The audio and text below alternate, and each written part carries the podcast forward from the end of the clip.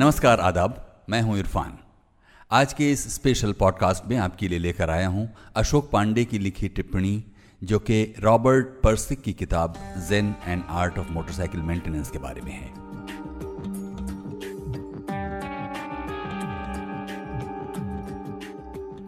पहाड़ पर चढ़ने को लेकर रॉबर्ट पर्सिक की किताब Zen and the Art of Motorcycle Maintenance में एक शानदार बात कही गई है।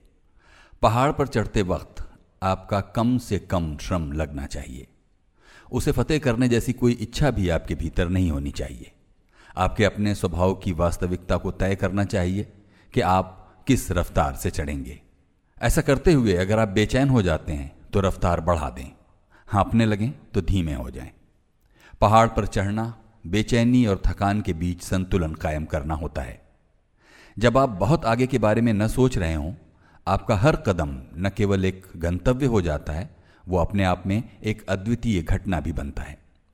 आप अपने आसपास के माहौल का जायजा लेना शुरू करते हैं। ज़मीन पर गिरे, इस सूखे पत्ते के किनारे दांतेदार हैं, सामने इस जगह पर चट्टानें ढीली हैं, इस स्थान से बर्फ़ कम नज़र आती है।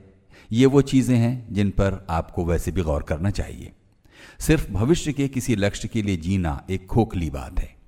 असल जीवन पहाड़ की बगलों में होता है चोटी में नहीं, चीज़ें वहीं उगती हैं।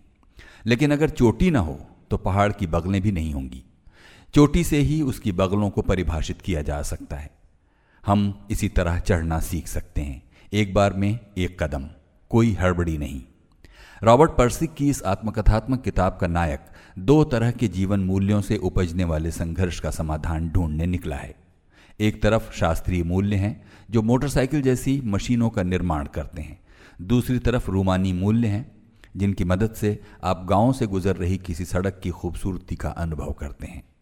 स्कूल से लेकर यूनिवर्सिटी तक की पढ़ाई में बेहतरीन प्रदर्शन करने वाले रॉबर्ट पर्सिग ने दर्शन शास्त्र में डिग्री हासिल की, तकनीकी लेखक और अंग्रेज़ी अध्यापक के रूप में काम किया, लेकिन 1960 के दशक के शुरुआती वर्षों में उन्हें मानसिक बीमारी से गुजरना पड़ा, जिसकी वजह से उनका लंबा समय अस्पतालों और पागलखानों में बीता।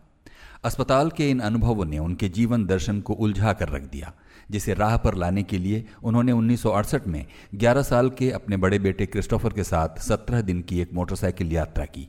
परसिग तब 40 के हो चुके थे। यही यात्रा Zen and the Art of Motorcycle Maintenance की बुनियाद बनी। यात्रा के शुरुआती नौ दिन में पिता पुत्र के साथ उनके नज़दीकी परिचित जॉन और सिल्विया भी रहते हैं। यात्रा के दौरान उनके तमाम विषयों पर वार्तालाप चलते रहते हैं। इन वार्तालापों में प्राचीन रोमन, ग्रीक, जापानी और अन्य दार्शनिक सिद्धांतों को कसौटी पर घिसा जाता है। परसिग ये सारी जद्दोजहद जीवन को समझने के लिए भी कर रहे हैं और अपने बीते समय को स्वीकार करने के लिए भी।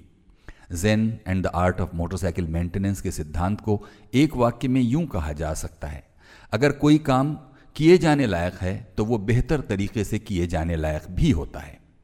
तुर्की के कवि नाजिम हिकमत की तरह रॉबर्ट पर्सिक भी बार बार इस बात को दोहराते चलते हैं कि आपको हर दिन को ऐसे जीना चाहिए जैसे आप अनंत काल तक जिए चले जाएँगे। लेकिन उस जीने में ये एहसास भी शामिल होना चाहिए कि हर दिन आपका आखिरी दिन है।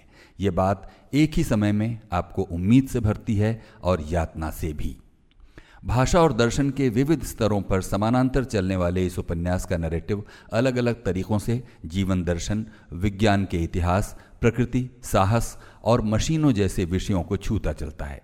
आप एक चीज़ की उपस्थिति को समझना शुरू करते हैं, दूसरी चीज़ सामने आती जाती है, जिसे समझा जाना उतना ही महत्वपूर्ण है। फिर तीसरी, फिर चौथी, ये क्रम चलता ही रहता है और किताब के समाप्त होने पर आप एक बेहतर मनुष्य होकर निकलते हैं, जिसके प्रश्नों और विचारों में स्पष्टता की मुलायम रोशनी है।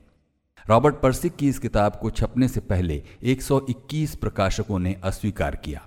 Zen and the Art of Motorcycle Maintenance से परसिक को किसी तरह का लाभ कमाने की उम्मीद नहीं थी। ये अलग बात है कि उसका अनुवाद 27 भाषाओं में हुआ और अकेले अंग्रेज़ी में उसकी 50 लाख से ज़्यादा प्रतियाँ बिकी। अपने यहाँ फुटपाथ पर किताब बेचने वाले हर दुकानदार के पास इसकी कम से कम एक पायरेटेड कॉपी तो होती ही है। शानदार किताब है, पढ़ी जानी चाहिए।